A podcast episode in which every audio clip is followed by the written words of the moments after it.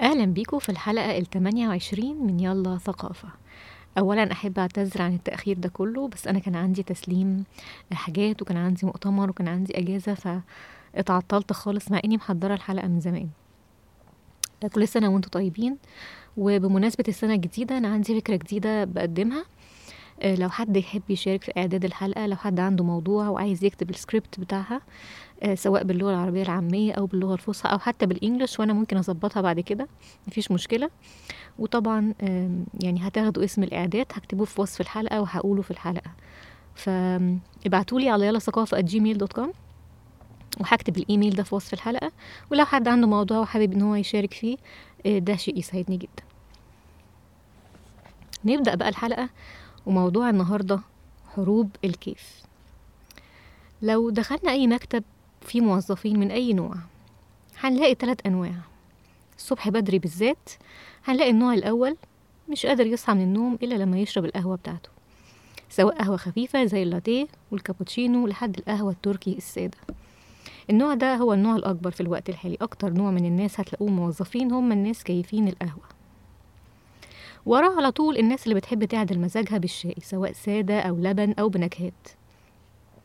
وراهم نوع قليل كده من البشر كلنا بنبص لهم بمزيج من الإعجاب والاستنكار ودول بقى اللي ما بيشربوش منبهات خالص. طبعا دول الأقل عددا. لما عملت استبيان على صفحة الفيسبوك ليلا ثقافة لقيت إن خمسة وخمسين في المية من المشاركين قالوا إن هم بيفضلوا القهوة عن الشاي. طبعا أكيد في ناس بتسأل نفسها دلوقتي إيه علاقة الشاي بالقهوة بيلا ثقافة؟ لا هو في علاقة وعلاقة وطيدة غير إن إحنا دايما بنلاقي إن القراءة والثقافة مرتبطة بكوباية الشاي أو كوباية القهوة. فموضوع الحلقة النهاردة بالذات بيخاطب عشاق الشاي.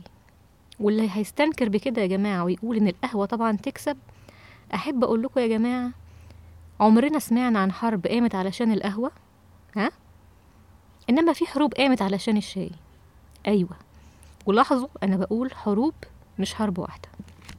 طبعا أكتر بلد بتقدس الشاي وما تقدرش تعيش من غيره وعندهم شاي الساعة خمسة هي دولة بريطانيا. ولو سافرتوا هناك وطلبتوا شاي في معظم الأماكن هتاخدوا براد كده محترم ليكوا لوحدكوا بحيث تاخدوا حوالي فنجانين ونص شاي. وبريطانيا ما وصلتش للمرحلة دي من حب الشاي إلى لغاية مثلا نص القرن التسعتاشر. واللي دخل الشاي في الثقافة الإنجليزية كان الملك تشارلز الثاني ومراته في نص القرن السبعتاشر.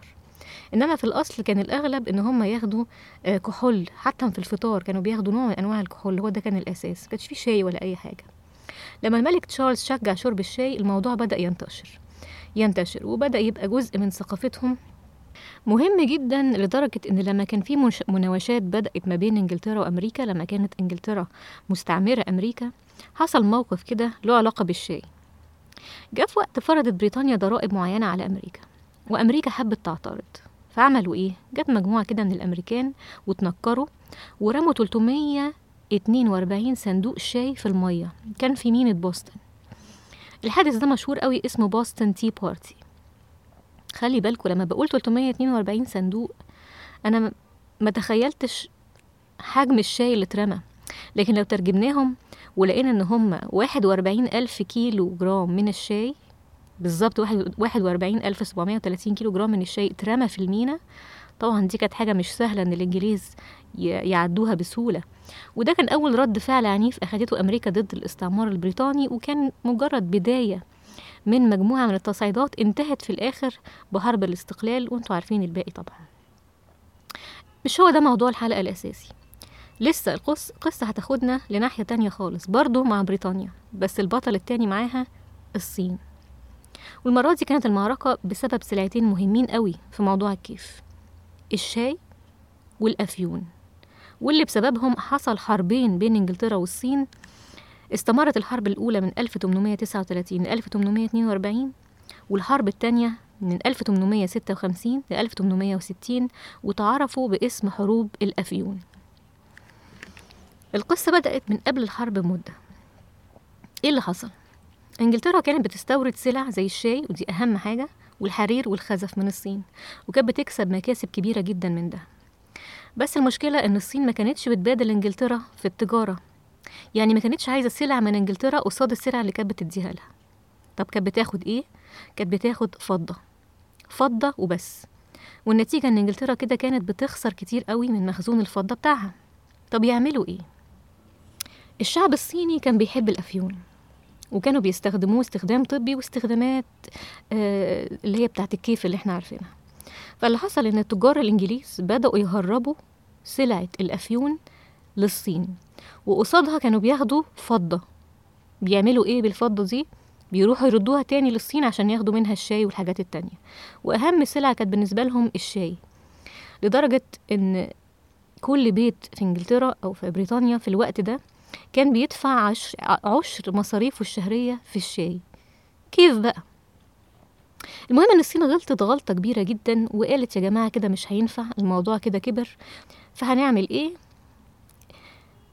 إحنا هنو... هنوقف موضوع ال- التجارة خالص مع إنجلترا لأن بدأ يبقى في ملايين من مدمني الأفيون في الوقت ده وبدأت تبقى مشكلة كبيرة ولازم يعني يتحط لها حد لدرجة إن هم عينوا مسؤول مخصوص للموضوع ده والمسؤول ده آه، اتكلم مع مسؤول إنجلترا تشارلز إليوت في الوقت ده وقال له أنت هتسلم كل مخزون الأفيون اللي معاه علشان هندمره. وده كان الحقيقة 1500 طن 1500 طن أفيون إنجلترا ما كسبتش منه ولا الصينيين آه، استفادوا منه كنوع من أنواع الكيف هو اتدمر. إنجلترا طبعا ما عجبهاش الكلام ده. حصلت بقى محاولات ضعيفة المفاوضات من الطرفين لكن فشلت والموضوع اتصعد. وانجلترا قالت طب والله دي فرصة بقى علشان إيه؟ نفتح الصين ونخلص من القيود اللي حطها علينا خصوصا إن الصين كانت كمان مخصصة نقطة واحدة بس للتجارة مع الغرب في منطقة كده اسمها كانتون. هي ما هي نقطة واحدة بس. وده ما كانش عاجب الإنجليز ولا كان عاجب الغرب عموما. بدأت الحرب الأولى وكانت كما نتوقع حرب غير متكافئة. إحنا عارفين طبعا قوة الأسطول البريطاني من زمان. وكان قصاده جيش الصين اللي ما كانش بنفس الكفاءة وكمان أسلحته ما كانتش متقدمة زي الأسلحة بتاعت إنجلترا. إنجلترا كسبت الحرب ورجعوا تاني لمائدة المفاوضات.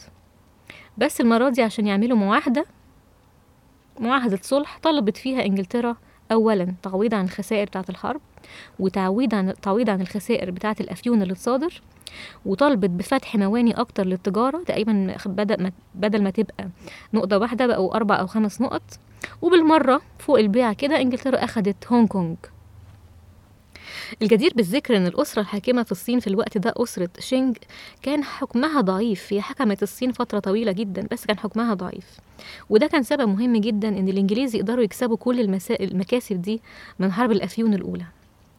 بعد شوية سنين كده حصلت مناوشات وشوية تلاكيك كده من إنجلترا علشان يتوسعوا أكتر في الصين عشان يدخلوا في حرب تانية ودخلوا فعلا في حرب تانية والمرة دي كانت فرنسا بتساعد إنجلترا. وهي بالمرة تاخد نصيب برضو من التورتة.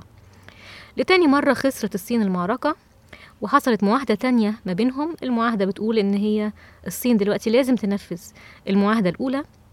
ودت إنجلترا كمان جزء من أرضها جنب هونج كونج وطبعا مش محتاجة أقول إن الحربين دول أجبروا الصين إنها توافق على حرية التجارة مع إنجلترا بما في ذلك تجارة الأفيون. بس المرة دي مش. مش هتبقى تجارة مهربة لا هي هتبقى تجارة رسمية.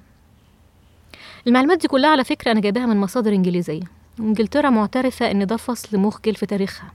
ولو دخلنا على متحف على الموقع بتاع متحف الجيش القومي البريطاني أو ال National Army Museum وكتبنا كده في البحث أوبيوم وور هنلاقي كده وبالفونت الكبير الكلام اللي أنا مترجماه ده. الكلام ده بيقول إيه؟ من 1839 و 1842 خاضت الجيوش البريطانية حربا لحساب تجار المخدرات.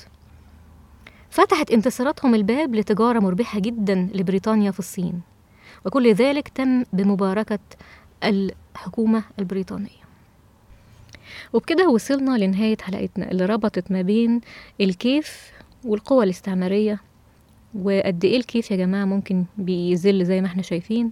أه الحقيقة فضلت الصين في معركة مع موضوع الأفيون ده سنين طويلة جدا لغاية القرن العشرين أو يمكن نص القرن العشرين هما كانوا بيعانوا من موضوع إدمان الأفيون في الصين ده. أه أشوفكم الحلقة الجاية.